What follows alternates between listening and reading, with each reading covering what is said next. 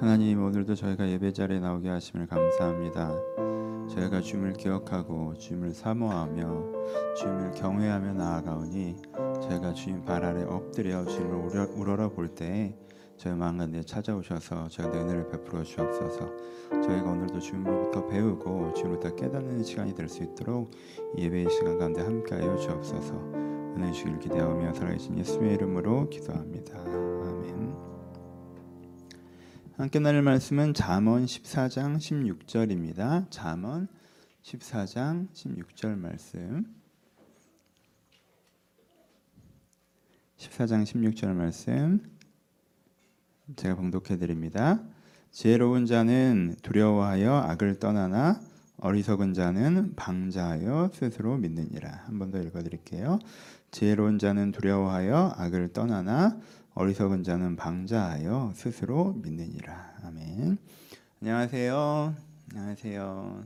오늘은 선함에 대해서 다시 이야기를 하도록 하겠습니다. 오늘은 오늘 본문이 핵심 본문인데 네 장면 성경 본문 네 군데를 좀 살펴보고요, 결론부에서 적용점을 같이 보도록 하겠습니다. 첫 번째 본문은 누가복음 3장에 나오는 세리와 군병의 본문입니다. 제가 읽어드릴게요.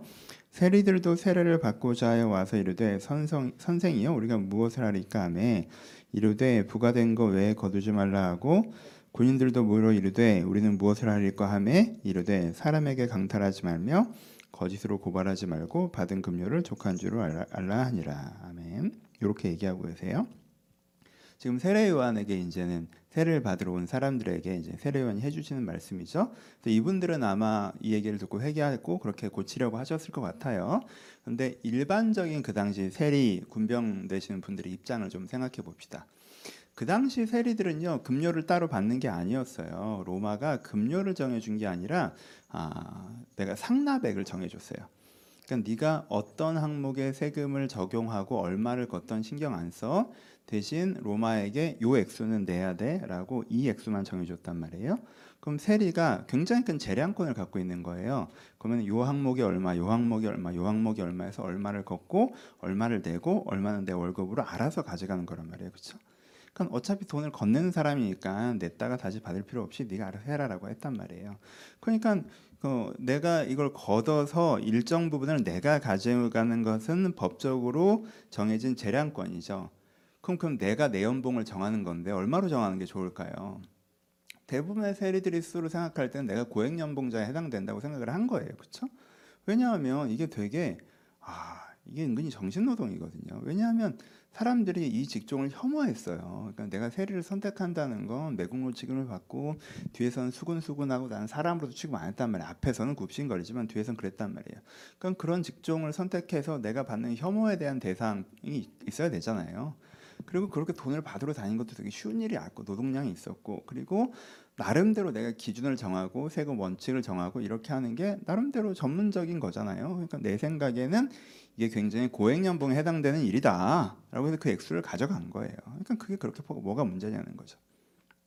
그럼 내가 사람 취급도 못 받으면서 일하는데 내가 어부랑 똑같이 벌어야 돼요? 농부랑 똑같이 벌어야 돼요? 그건 아니지 않나? 이제 이게 세리 입장인 거죠. 그럼 군병들의 입장도 있어요. 그러니까 군병들을 생각하시면 여기서 족한 거러기라라고 얘기하는데 이 사람들이 로마 군병이 아니고요, 지역 군인이거든요. 그러니까 일종의 경찰이란 말이에요. 그러니까는 그 월급이 굉장히 작았어요. 대신 관례적으로 가져가는 부분들이 있었어요. 그러니까 여러분, 몇십 년 전에 우리나라 경찰만 해도 그랬잖아요. 경찰이면 무슨 사건 같은 게 터지면 얘는 알아서 온단 말이에요. 잘 봐달라고. 그럼 좀 줘요. 그럼 그걸 받고 좀 이제 봐주는 부분이 있는 거죠. 내 재량권 내에서. 그렇죠? 그렇게 했었잖아요. 수십 년 전. 이건 지금 2000년 전 얘기인데 수십 년 전 우리나라 경찰도 그렇게 했던 부분이 있단 말이에요. 그러니까 이렇게 받고 봐줘요. 그러다 보면 상대적으로 어떻게 돼요? 안 낸 애한테는 빡빡해질 수밖에 없잖아요. 그렇죠? 그러니까 얘 입장에서는 유전무죄가 되는 거지만, 그러니까 이 사람 입장에서는 냈기 때문에 봐준 거고 너는 그냥 법대로 한 거야 가 되는 거죠. 그리고 가끔은 어떤 경우가 생겨요? 가끔은 얘는 낼 만도 한데 안 내는 경우가 생기겠죠. 그러면 좀 괘씸하잖아요. 그럼 좀 과하게 하기도 하겠죠.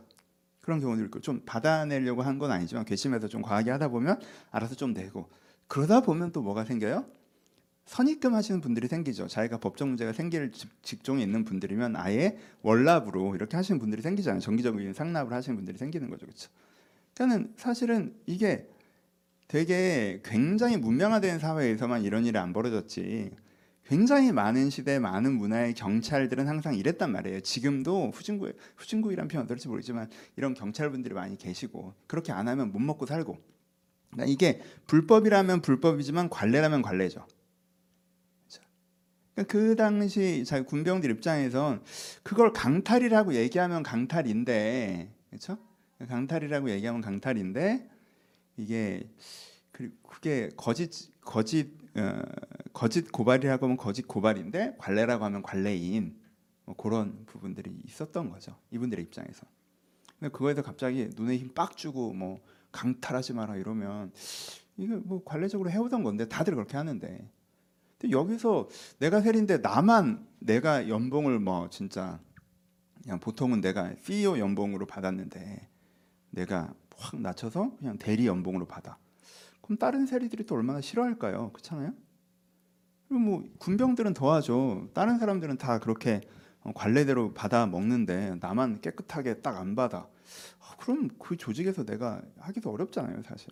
이분들 입장이 있다는 거죠. 다음 장면. 이 장면은 말씀을 드렸었어요, 2주 전에. 마태복음 21장에 나오는 성전의 상인들 장면이죠. 예수께서 성전에 들어가서 성전 안에서 매매하는 모든 사람을 내쫓으시며 돈 바꾼 사람의 상과 비둘기 파는 사람들의 의자를 둘러엎으시고 그들에게 이르시되 기록된 바 내 집은 기도하는 집이라 일컬음을 받으라 하였거늘 너희가 강도의 소굴로 만드는도다 하시니라 라고 얘기했죠. 이것도 설명을 드렸었죠. 그 당시에 무슨 일이 어떻게 됐다고 얘기했어요? 목축업을 할 때에는, 성경은 목축업할 때 쓰여진 거니까 구약 모세오경은 다 자기 양이 있어서 그 중에 흠 없는 것을 골라왔는데, 지금은 목축업을 하는 사람들이 많지 않으니까 대부분들은 어떻게 그걸 사서 제사를 드리는데, 그럼 어디서 사는 게 편하다는 거예요? 가까운 데서 사는 게 편하죠. 성전 가까이서 사는 게.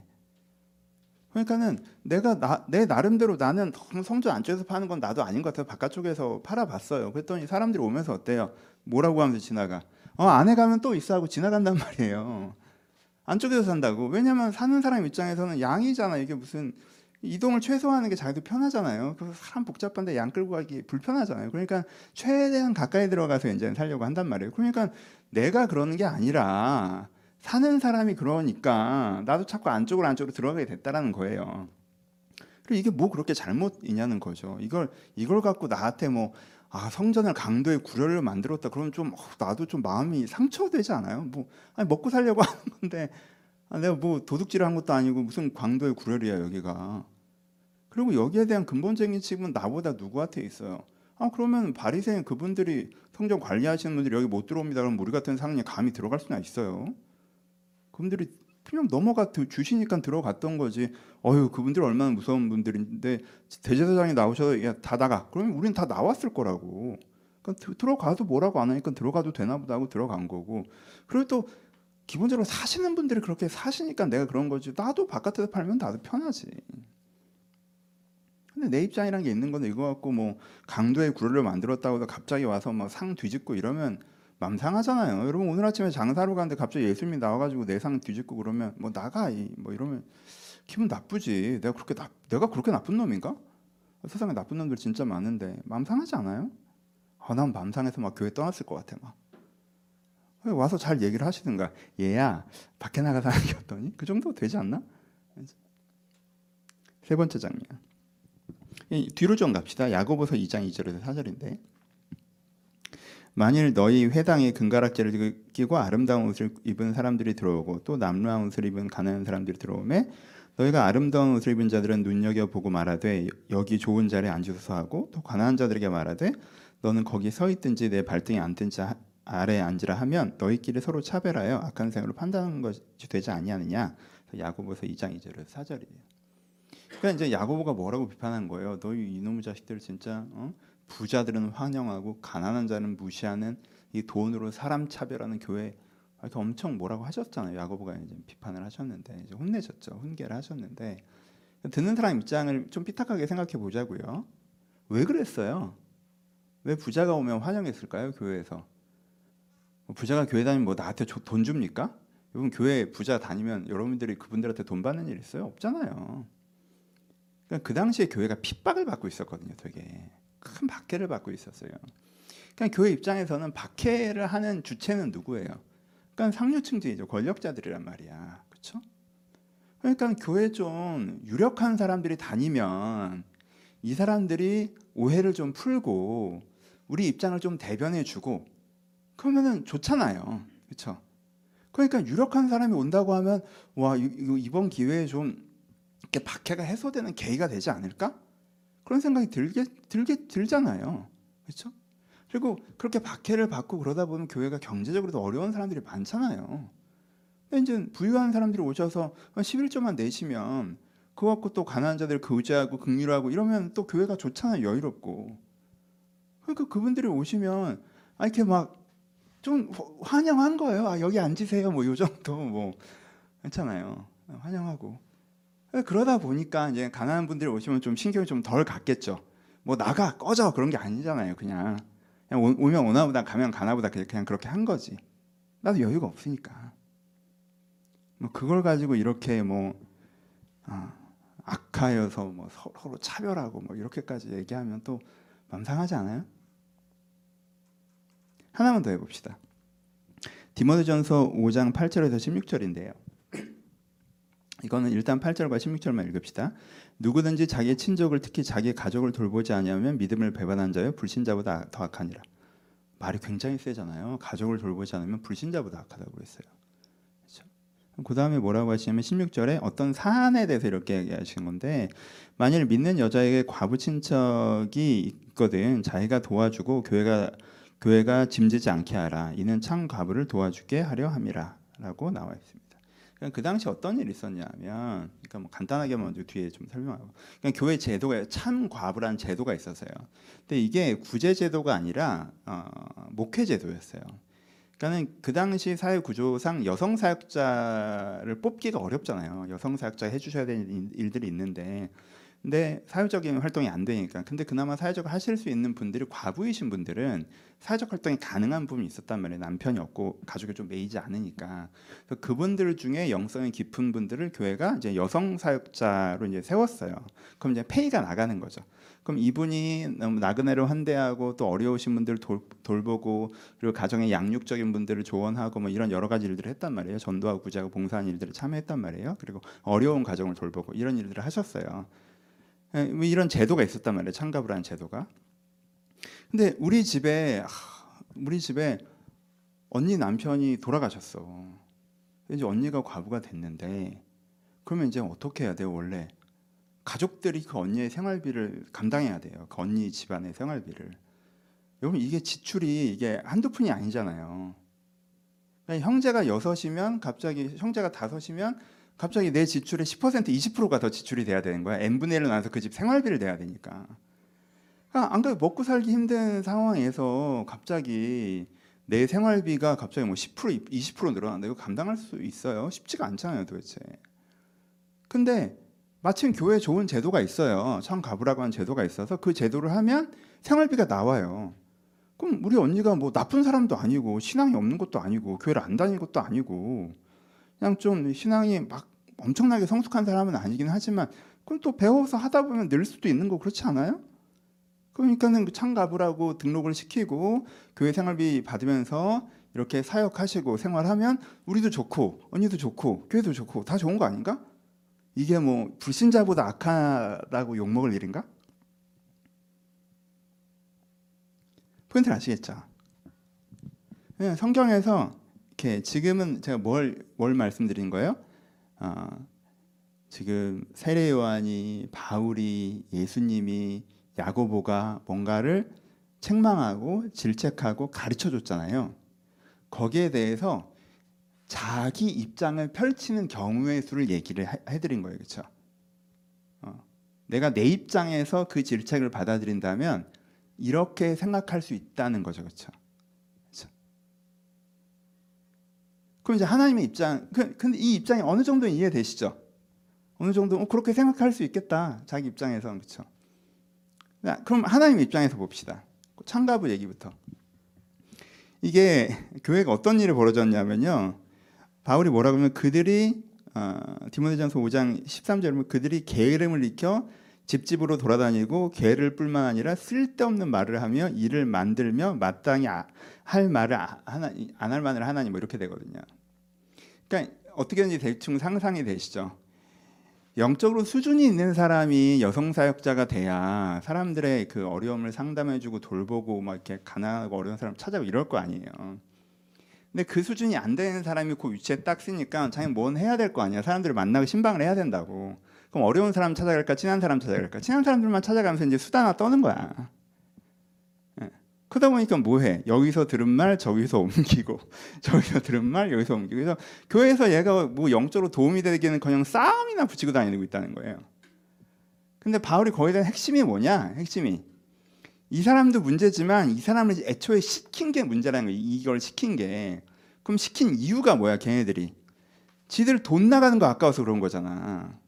그렇잖아요.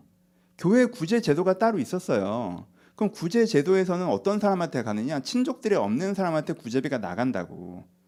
근데 자기들이 걷다가 들이밀 수는 없으니까 이 양육 제도에 있는 돈을 갖다가 자기 재정적 유익을 취한 거잖아. 그렇죠? 자기 돈 나가는 거 아까워서 그 교회 돈으로 메꾼 거라고. 그러니까 이걸 하나의 바울 입장에서 보면 교회 돈 훔쳐간 거라는 거야 이게. 야, 너 돈 나가는 거 아까워서 걔가 교회에 유익을 끼치지 못하는 사람이라는 거 너 뻔히 알면서. 그걸 네가 몰라? 그냥 네 돈 나가는 거 아까워서 밀어 넣은 거잖아. 그냥 어떻게 됐건 상관없이. 이게 하나님이 보신 입장이죠. 그렇죠? 그 다음에 그 부자와 가난한 자를 차별하는, 아니 뭐 교회가 어려우니까 그렇죠 하나님. 그럼 뭐 교회 핍박을 없게 해주든가. 우리가 그럼 그래요? 그럼 하나님 입장은 뭐예요? 교회를 박해해서 구원하시는 이가 하나님이십니까? 돈 많은 사람들입니까? 하나님이십니까? 권력자들입니까? 교회 박해가 오면 이 박해의 의미를 내가 좀 헤아리고 어떻게 해나가는지 깨닫고 그렇게 해나가는 걸 하나님 앞에서 답을 찾고 해나가야지. 내가 내 머리로 권력자들이 오면 좀 나아지지 않을까? 돈 많은 사람들이 오면 좀 나아지지 않을까? 그게 맞아요? 하나님 입장에서 볼 때? 그것 자체가 얘가 약간 첫 단추가 틀어진 거죠. 그리고 그 다음에 아니 교회인데 누가 오면 부자가 와도 그 사람을 뭐로 봐야 돼요? 영혼으로 봐야 될 거 아니에요. 영혼으로 봐야 될 거 아니에요. 근데 그 부자 입장에서 생각해봐요. 교회에 그래도 관심이 있어서 갔는데 사람들이 나를 뭘로 봐? 돈으로 보잖아. 그거 몰라요 그 사람이? 권력으로 보잖아. 이용해 먹으려고 하잖아. 그거 몰라요 그 사람이? 그럼 그 사람이 교회 와서 그거 한 달 딱 겪으면 어떻게 생각할까? 아 여기 그냥 나 이용해 먹으려고 그러는 데구나. 그렇지 않아요? 가난한 사람은 또 어떨까? 이 사람들이 지금 교회 본질을 훼손시키고 있다고. 아예 교회 본질을 완전히 훼손시키고 있다고. 교회라는 것이 그런 것이 아닌데 교회를 엉뚱한 곳으로 만들고 있단 말이야. 하나님 입장에서 보면. 그 앞에 나는 이게 예를 들어보죠. 아니 사람들이 사니까 그렇게 한 거예요. 여러분 애들이 학용품을 사는 걸 좋아해. 학용품을 사야 돼요. 어디서 사는 게 제일 편해요? 학교 안 문방구에서 사는 게 제일 편하죠. 근데 그 학교 안 문방구 그래서 어디에 있어야 돼요? 교문 밖에 있어야죠. 애들이 여기서 사는 걸 더 편해하네. 운동장에서 팔아야지. 애들이 여기서 파는 게 편해하네. 복도에서 팔아야지. 지금 복도까지 들어갔거든요. 성전에서. 그건 안에서 수업하고 있는데 복도에서 야, 자 사가라, 뭐 사가라 이렇게 떠들고 있는 거예요. 수업이 돼요? 안 되죠.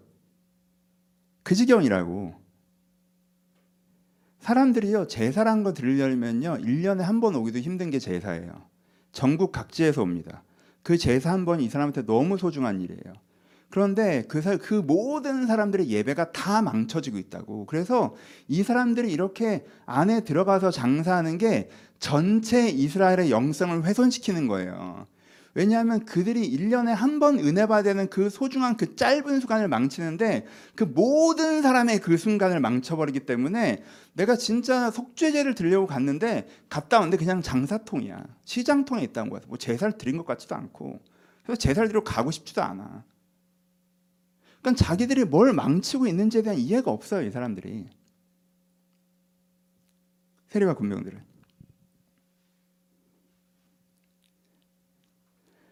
세리 같은 경우에 네가 로마의 권력을 이용해서 그 가난한 사람들 돈을 뜯어서 억대연봉이 되는 게 맞아? 그게 맞냐고. 좀만 생각해봐. 그게 맞냐고. 네가 거기에서 세리를 하더라도 대리 정도의 연봉 받고, 그리고 이 세법에 대해서 고민해서 정말 많이 버는 사람들께도 많이 내고 적게 버는 사람 좀 혜택을 받고, 이렇게 구조화해서 네가 일하면 결국에 네가 존경을 받을 거야. 사람들이 넌 처음에 세리라고 비난했다가 얼마 지나면 쟤는 다르다. 그래도 쟤가 저 재량권을 갖고 있어서 우리 지역은 좀 그래도 합리적으로 돌아가고 덜 어려워. 그렇게 될 수 있잖아요. 사람들한테 내가 내야 되는 총액이 얼마다. 내가 안 하더라도 누군가는 할 거 아니냐. 그러니까 이해를 좀 해달라. 근데 이 사람들이 내는 것보다 이 사람들이 좀 더 내는 게 낫지 않겠냐. 그렇게 해 가보자. 이게 안 되냐고요. 그렇게 하는 길이 있잖아. 본인도 먹고 살고 선하고 선한 영향을 끼칠 수 있는 길이 있잖아요. 그렇게 꼭 고액연봉 받아먹으면서 매국노가 돼야겠어요? 군병들은. 여러분, 치안을 담당하는 사람들이 이 사람이 맘먹고 열심히 하면 존경받을 위치에 있을 수 있어요. 다른 사람들은 뒷돈 받는데 이 사람들은 뒷돈 안 받아. 그런데 그리고 다른 사람들보다 열심히 치안, 이게 되게 위험한 데만 돌아다니면서 사람들 지켜줘. 그럼 동네 사람들이 어떻게 생각하겠냐고. 감자 하나 주지 않겠어요? 물고기 한 마리 주지 않겠어? 그럼 그렇게 자기 월급이 적은 부분에 있어서 그렇게 그냥 선물 좀 받고 그 구조로 채워서 가면 되잖아. 그 길이 있잖아요. 그렇게 꼭 남들 다 악하게 하니까 나도 그렇게 살아야겠어요? 관례라고 얘기하면서? 이제 이게 하나님의 입장. 입장 차이가 있죠. 이 사람 입장에선 이 말이 좀 그럴듯한 부분이 있고요. 하나님 입장에선 하나님 말이 맞죠. 그럼 이제 우리가 선택이란 걸 해야 돼요. 지혜로운 자는 두려워하여 악을 떠나나 어리석은 자는 방자하여 스스로 믿느니라. 하나님께서 세례 요한을 통하여서, 예수님을 통하여서, 그리고 야고보를 통하여서, 바울을 통하여서, 그리고 말씀을 통하여서 여러분들 기도 중에 어떤, 야, 너 그건 틀렸어. 이거 좀 이렇게 해야 돼. 라고 말씀하실 때가 있단 말이에요. 그쵸?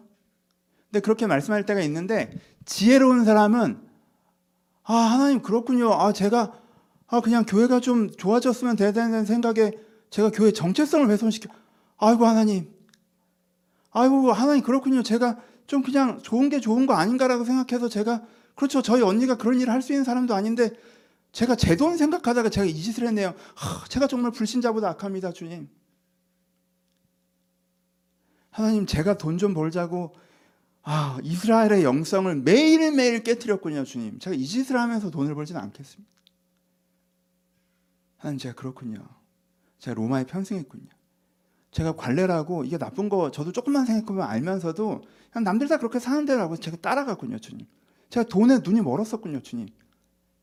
지혜로운 자는 두려워하며 악에서 떠납니다.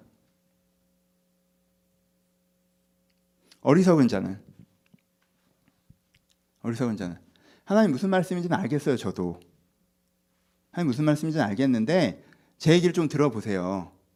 하나님이 지금 좀 구체적인 상황을 모르면서 얘기를 하시는 것 같아. 제 입장이 뭐냐 하면요, 하나님 이게 관례예요. 관례. 이걸 강탈이라고 하면 강탈인데 그냥 이렇게 저 사람 장사하면서 그냥 5%씩 세금 내도 내는 거예요. 이게 뭐 그 사람, 그리고 제가 힘들 때 도와줘요. 이렇게 법조 서비스를 한다고 제가. 예, 뭐 제가 그 사람 뭐 때리고 막 이런 게 아니에요. 뭐 되게 폭력적으로 말씀하시는데, 하나님 이게 합법적인 거예요. 로마가 저한테 재량권을 준 거라고요. 제가 거기서 액수를 책정한 거예요. 하나님 저보다 심한 사람은 진짜 아이고 저렇게 뜯어먹어요. 전 그 정도까지는 아니잖아요. 아니 교회 좋은 제도가 있는데 우리 언니가 그렇게 나쁜 사람도 아니고 그걸 좀 활용하겠다는데 그게 뭐가 문제입니까 도대체? 제 입장이 있다고요, 하나님. 그렇게 무슨 뭐 강도의 구렬로 만든다. 뭐 불신자보다 악한 자다. 회개해라. 아, 이러면 저도 마음이 상하죠. 뭐 그렇게까지 얘기를 해요. 아, 기분 나빠서 뭐 저는 뭐 지금 별로 회개하고 싶은 마음은 안 들어요. 어리석은 자는 방자하여 스스로 믿느니라.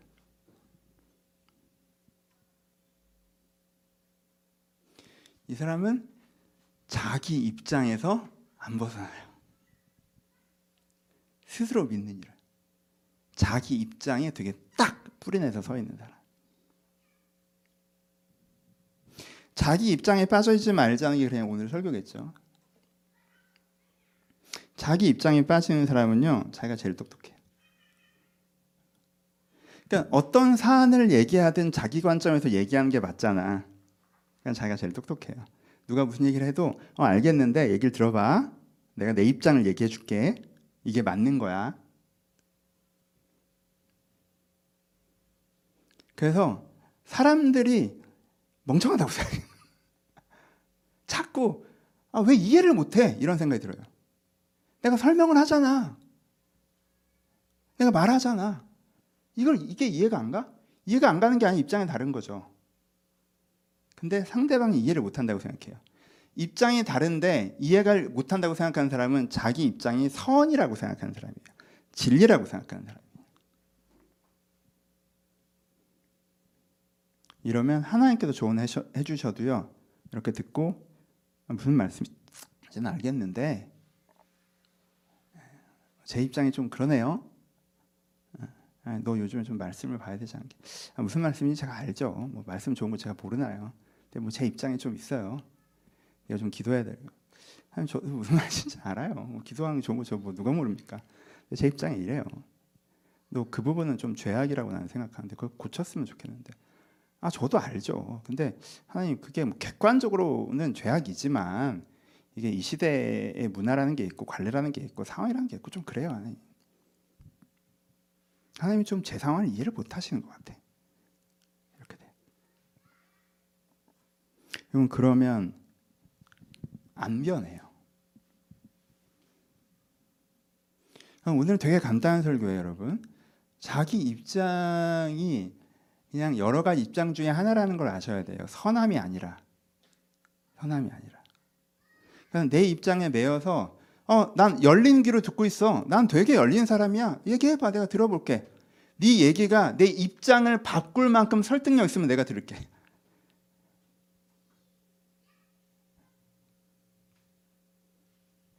그게 아니에요.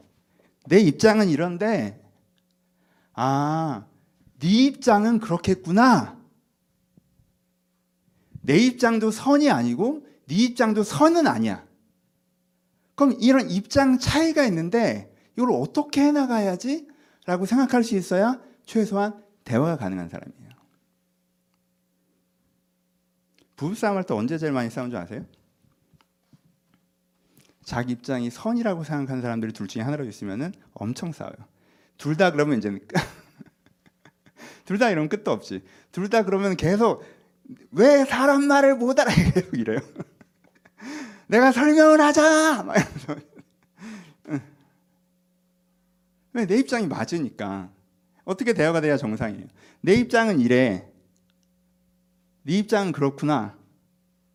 그럼 내가 상대방 입장을 헤아리고 맞춰야 돼요? 아니죠. 그냥 그건 저 입장이에요. 내 입장도 있잖아. 그럼 둘 사이 입장 차에서 뭔가를 해야 돼요. 조율이라는 걸 해야 되는 거죠. 그렇죠? 사람 사이에서 최소한. 사람 사이에서는 이걸 할 줄 알아야 돼요. 여러분, 내 입장에 뿌리 내리지 마시고 내 입장은 이렇지만 상대방 입장은 저렇고 둘 다 선함이 아니라 입장 차이라는 거. 그래서 이게 조율의 문제라는 걸 인지하셔야 돼요. 이게 돼 있는 상태에서 한 걸음 더. 그럼 하나님과는. 하나님과 내 입장이 달라요. 객관적인 부분에서는 조율이에요. 너무 오래됐지만 한 3주 전에 설교해서 이게 선함이야 라고 객관적으로 가르쳐드린 거 있죠. 근데 그게 하나님의 입장이죠. 근데 내 입장이라는 게 있어요. 그럼 그 객관적인 선함에 있어서는 조율이에요. 하나님 그 말이 맞긴 한데 제가 아직 그 정도 할 만큼의 역량이 안 돼요. 그럼 제가 여기까지는 좀 해볼게요. 하나님 그럼 어떻게 생각하세요? 객관적인 입장에서는 조율. 근데 주관적으로 하나님께서 조명하신 부분에 있어서는 조율하시면 안 돼요. 세리에게 야, 너 오버해서 받지 마. 군병에게 야, 너 월급만 받고 마라. 야, 부유한 사람 환영하고 가난한 사람 무시하지 마. 너 돈 아끼겠다고 과부 밀어넣지 마. 니네 언니 밀어넣지 마. 성전에서 장사하지 마. 지금 여러분들에게 하나님께서 지금 이거는 네가 이렇게 해야 되는 거야. 너 이거는 지금 안 해야 되는 거야. 라고 하나님께서 뭔가 지금 여러분들에게 구체적으로 여러분들의 선함을 업그레이드 시키기 위해서 뭔가 하나를 딱 지적하실 땐 거기선 딱 꺾고 들어가셔야 돼요. 내 입장이 하나님 제 입장은 뭐 이런 비치면 안 되고요. 구체적으로 하나님께 어떤 부분을 딱 지적해내시고 야 네가 이 선함에 대해서는 네가 할 수 있으니까 한 걸음은 실천해봐야 된다라고 도전하실 때에는 내 입장을 내려놓으실 줄 아셔야 돼요. 그리고 그 선함에 하나님께서 조명하신 거에 귀 기울이고 따라가시라고 해야 돼요. 그래야 우리가 영적으로 성장할 수 있습니다. 이번 이 말씀을 여러분들이 꼭 기억하셨으면 좋겠어요. 지혜로운 자는 두려워하여 악을 떠나나. 하나님께 뭐가 잘못됐는지 가르쳐주시면 아 제가 이게 잘못됐군요. 어휴 하나님 감사해요. 어휴 이렇게 했으면 큰일 날 뻔했네. 떠나나. 어리석은 자는 방자여 스스로를 믿느니라. 또 이거 잘못됐어. 하나님 무슨 말인지 알겠는데 제 입장에서 뭐냐면요. 그럼 못 커요 여러분. 성장할 수가 없어요. 여러분들의 입장이라는 게 있죠. 하지만 그건 여러분들의 입장을 이해해 주시는 거지 이렇게 선함은 아니에요. 우리가 그때 성장할 수 있습니다. 마칩시다. 유치원에 가서 제일 처음 배우는 게 이거예요. 집에 있을 때는 내 장난감 내가 마음대로 갖고 놀아. 유치원에 갔어. 내가 막 갖고 놀고 있어. 근데 친구가 계속 기다려. 그럼 선생님이 얘가 더 이상 못 기다리면 아 네가 많이 갖고 놀았으니까 이제는 쟤 갖고 놀게 해주자. 선생님 제 입장에서는 더 갖고 놀고 싶은데요. 아 네 입장이 그런 걸 알겠는데 네 입장이 틀렸다는 게 아니라 제 입장에서는 많이 기다렸어. 그러니까 제가 갖고 놀고 그 다음에 또 네가 갖고 놀자. 아니 제 입장에서는 처음 배운 거. 아 내 입장이 그렇긴 하지만 나는 좀 접고 그래 그럼 네가 갖고 놀아. 유치원에서 계속 뭘 배웁니까? 조율이죠. 그럼 교회에서도 애들이 약간 투닥투닥 할 때 있잖아요. 그러면요 거의 둘 다 맞아요. 둘 다 맞아. 입장 차이지. 얘 입장에서는 이래서 섭섭했던 거야. 얘 입장에서는 이렇게 화나갔던 거. 그래서 둘이 투닥거리는 거예요. 그렇죠? 입장이 다른 거예요. 그렇죠? 그래서 계속 뭘 가르칩니까? 여러분 부모님들이 조율을 가르치죠. 아, 네 입장은 알겠어. 얘 입장을 무시하고 얘 입장만 생각하면 얘가 상처받죠. 네 입장은 알겠어. 근데 네 입장대로만 할 수는 없고 얘 입장은 이래. 그러니까 그거를 이렇게 잘 조율해보자 라고 하잖아요. 그렇죠? 나한테 하세요. 나한테. 회사 가서도 내 입장만 생각하면서 저 사람들이 다 문제투성이고 나만 맞고 세상 답답한 사람들이랑 일 못해먹겠네. 사회 나가서도 이건 이렇게 하면 되고 저건 저렇게 하면 저건 다들 왜 저러는지 모르겠어. 하나님한테도 하나님 무슨 말인지 알겠는데 제 입장에서는 이렇고요. 내가 내 입장은 있지만 아, 저들의 입장은 저렇구나. 세상의 입장은 이렇구나. 하나님 입장은 이러시구나. 그럼 내가 그럼 어떻게 조율해 갈까? 라고 하시잖아요. 그럼 그때부터 여러분들의 딱딱하게 굳어져서 성장하지 않았던 마음이 부드럽게 풀어져서 성장하기 시작합니다. 하나님께 그렇게 해주실 것입니다. 그럼 여러분 오늘 혹시 이 관계에서 내 입장에 너무 맞다고만 생각하셔서 갈등이 있다면 그냥 내 입장을 잠깐 멈추시고 무시하시라는 건 아니에요. 절대. 내 입장을 잠깐 멈추시고 그냥 100% 그 사람의 입장을 한번 생각해 보세요. 그 사람의 입장은 뭘까? 맞다 틀리다 떠나서 아 그렇구나. 그 사람 입장에서 그렇겠구나. 그리고 하나님께서 여러분들에게 뭔가 도전하시고 제시하시고 요청하시고 혹은 지적하시고 하는 것이 있으시잖아요. 그럼 그거를 내 입장에서만 아 듣기 싫다 부담스럽다 이렇게 들으셨다면 그거에 대해서 한 걸음 물러서서 하나님이 어떤 맥락에서 어떤 입장으로 나한테 이런 얘기를 하시는 건지, 하나님이 보시기엔 이게 어떻게 보이시길래 나한테 이런 요청을 하시는 건지 하고 그 마음을 한번 헤아려 보셨으면 좋겠어요. 그러면 내가 내 입장에서 벗어나서 한 걸음 내디딜 수 있을 것 같습니다. 어떤 분들에겐 이게 중요한 설교는 아닌데 어떤 분들에겐 이게 영적 성장에 되게 그냥 발목이 잡혀있는 부분들이 있어요. 그래서 오늘 말씀드립니다. 저도 그렇기도 해요. 저도 지가 세상에 제일 똑똑한 애라. 여러분, 그런 사람들이 제일 멍청해요. 저도 마찬가지. 이거 아닌가? 라는 생각이 탁탁 들어요. 그럼 어쩔 수가 없어. 탁 든 다음에 뭐 해야 돼요? 그런데 하고 한호흡 이거 내려놓고, 근데 하나님께 근데 왜 나한테 이런 마음을 주시는 걸까? 탁 드는데, 그런데 저 사람은 어떤 마음으로 그러는 건가? 한 호흡을 추스릴 수 있는 것, 그 한 호흡이 우리에게 생기를 주고 우리의 성장을 줄 것입니다. 그 한 호흡을 받아서 하나님과 함께할 수 있으시고 다른 사람과 함께할 수 있는 여러분 되시기를 주님의 이름으로 축원합니다. 우리 같이 기도하시겠습니다.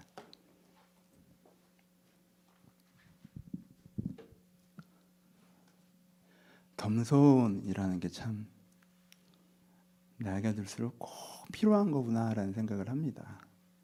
어릴 땐 겸손이 나한테 필요하다는 생각은 안 했어요. 그냥 의무처럼 느껴졌는데 겸손이 참 필요한 것 같아요. 우리에게 겸손이 우리가 많은 선물을 주고요, 많은 선물이 올 수 있는 공간을 만들어주더라고요. 겸손이, 교만이 우리 가운데 많은 선물을 받을 수 있는 공간을 뺐더라고요. 하나님, 제가 겸손하게 하여 주옵소서. 내가 내 입장에 갇혀있는 사람이 되지 않게 하시고, 하나님께 귀 기울이고 다른 사람의 입장과 마음에 귀 기울이며 하나님과 함께 살아가는, 다른 사람과 더불어 살아가는 사람이 되게 하여 주옵소서. 혹시 내 입장을 고집하다가 일어난 갈등들이 좀 있으시다고 생각하시면 거기서 하나님께 그 매듭을 풀어주길 기대하시면서 우리 들은 말씀 가지고 한번 기도하도록 하겠습니다. 기도하겠습니다. 하나님, 주님께서 우리 한 사람 한 사람 가운데 찾아오셔서 저희들을 자기 입장에 매이지 않게 하시고 자기 입장에 사로잡히지 않게 하시고 하나님께서 말씀해 주시는 것 귀 기울일 수 있도록 은혜를 허락하여 주옵소서. 아버지, 하나님께서 말씀해 주시는 것에 귀 기울일 수 있도록 은혜를 허락하여 주옵소서. 아버지, 내 입장, 내 생각은 늪과 같아서 정말 부정적인 생각, 이기적인 생각, 완고한 생각, 아버지, 내 입장은 정말 자주, 내 생각 자주 나를 죽이는 생각인데도 나를 그것을 놓지 못합니다. 아버지, 내가 거기서 벗어나게 하여 주옵소서. 내가 거기서 벗어나게 하여 주옵소서. 지금 내가 거기서 일어나게 하여 주옵소서. 내가 거기서 나오게 하여 주옵소서. 아버지, 주여 저를 도와주시옵소서. 아버지, 저의 손을 붙잡아 주옵소서. 저를 끌어내 주옵소서. 나의 어리석음이 있습니다, 주님. 나의 어리석음이 있습니다, 주님. 나의 어리석음이 있습니다, 주님. 아버지, 이 어리석음에서 나를 건져 주옵소서. 주님, 이 어리석음에서 나를 건져 주옵소서. 아버지, 이 어리석음에서 나를 건져 주옵소서. 주님, 어리석은 자는 아버지 스스로 믿는다고 하셨는데, 아버지, 제가 어리석은 자가 되지 않게 하여 주옵소서. 아버지, 제 어리석음에서 벗어나게 하여 주옵소서. 주님, 제 이 어리석음에서 벗어나게 하여 주옵소서.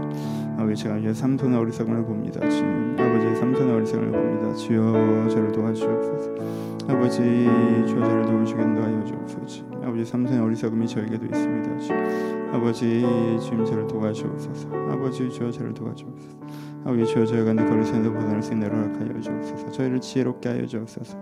아버지, 지혜로운 자는 두려움의 악을 떠난다고 하셨는데, 주 아버지, 제가 지혜로운 자가 되어서 이 두려움의 악을 떠나는 자가 될 수 있도록 아버지 은혜의 허락하여 주시옵소서. 아버지, 주시옵소서. 여러분들 개인의 기도 제목 가지고 함께 기도하도록 하겠습니다.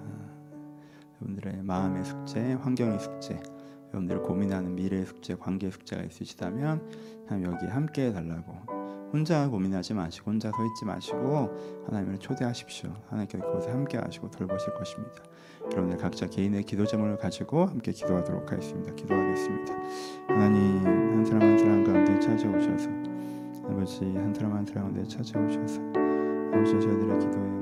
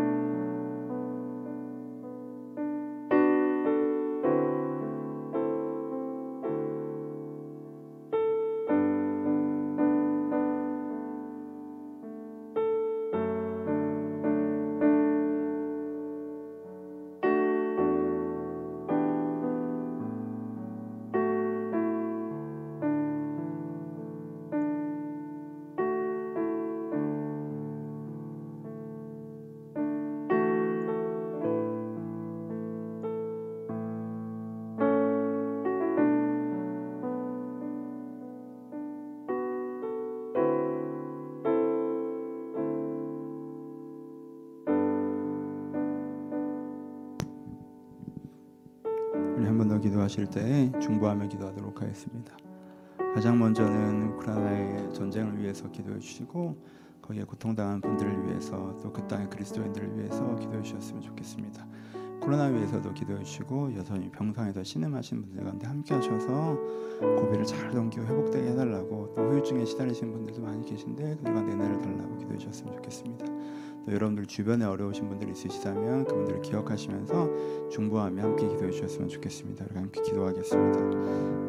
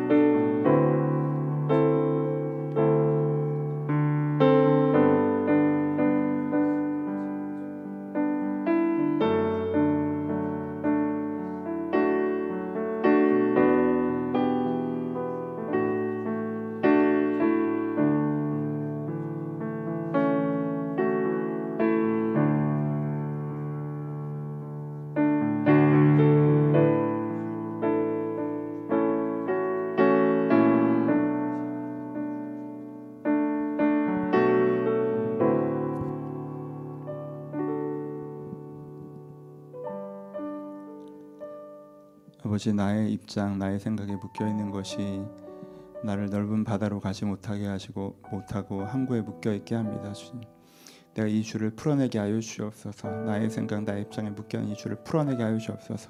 그리고 주님께서 인도하시는 넓은 바다로 저갈 수 있도록 아버지, 나의 가운데 겸손과 회개와 결단의 은혜를 허락하여 주옵소서.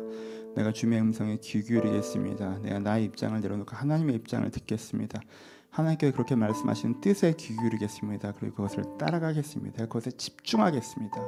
아버지, 나에게, 우리에게 이 은혜를 주셔서 저희가 겸손히 주님을 따르는 지혜로운 사람이 될 수 있도록 한 사람 한 사람 가운데 축복하여 주시옵소서. 아버지, 개인의 삶에서 하나님을 초대합니다. 하나님, 저희들의 일상 가운데 찾아와 주옵소서. 마음이 어려운 자들이 있습니까? 관계가 고민한 자들이 있습니까? 오늘의 과도한 업무와 불편한 업무 가운데 고민하는 사람들이 있습니까? 미래에 대한 계획과 불안한 환경 가운데 염려하는 사람들이 있습니까? 건강의 문제로 갖고 주 앞에 기도하는 사람들이 있습니까? 주님께서 각 사람에게 찾아와 주셔서 그 문제에 하나님께서 함께 하심을 경험하게 하여 주옵소서. 하나님께서 함께 그 문제를 풀어가심을 저희들이 느끼게 하여 주옵소서.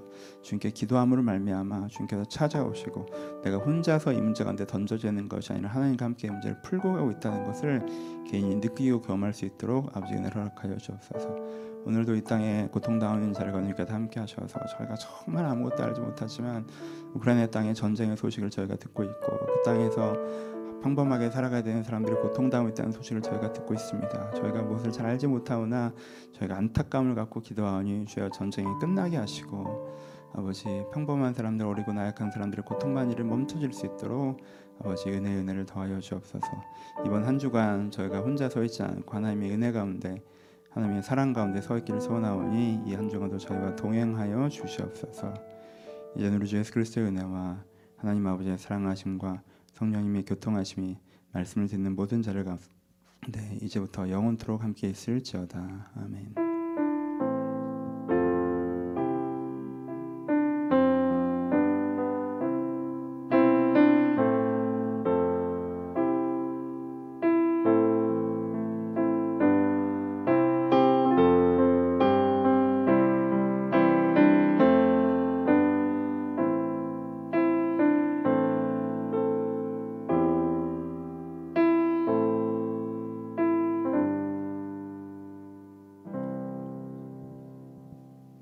서로 주님께 감사의 박수 나누십니다. 감사합니다. 감사합니다. 예.